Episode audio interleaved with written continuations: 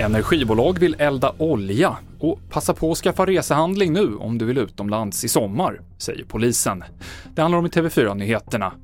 Vi börjar med att berätta att Andreas Norlén idag på nytt blev vald till riksdagens talman. På onsdag ska han och Ulf Kristersson stämma av läget i regeringsförhandlingarna, där det inte har kommit ut mycket ifrån.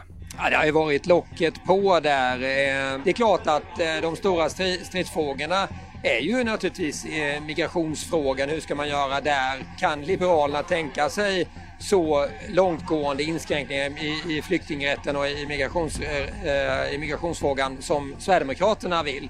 Det berättar vår reporter Per Herman Rud och mer om talmansvalet på TV4.se. Blåsigare väder på ingång gör att elpriset faller ordentligt enligt prissättningen på elbörsen Nordpol.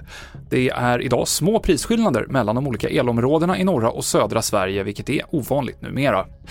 Och energibolaget Stockholm Exergi säger att de kommer kunna bidra till sänkt pris i elområde 3 i södra Sverige.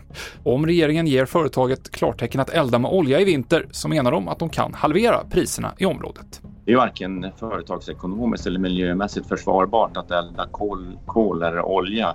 Eh, men i den kortsiktiga perioden den här vintern så kan det vara nödvändigt att göra det för att klara elkrisen och kanske bara undvika andra värre konsekvenser och därmed också kunna fortsätta den omställning som vi absolut ser som den helt nödvändigaste och viktigaste. Anders Egelrud, VD på Stockholm Exergi. Efter passkaoset som varit i år så finns det nu fler lediga tider enligt polisen. Ska man ut och resa i vår eller nästa sommar så kan det vara bra att passa på att skaffa resehandlingen nu innan trycket ökar igen, tipsar polisen på sin sajt.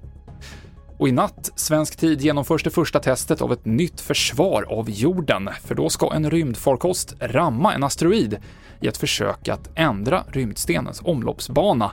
Den här krocken sker över en miljon mil från jorden och ska studeras från jorden och från en satellit. Det handlar om ett experiment för att se om det här skulle kunna fungera i ett skarpt läge när en asteroid hamnar på kollisionskurs med jorden. Senaste nytt hittar du i appen TV4 Nyheterna i studion Mikael Klintevall.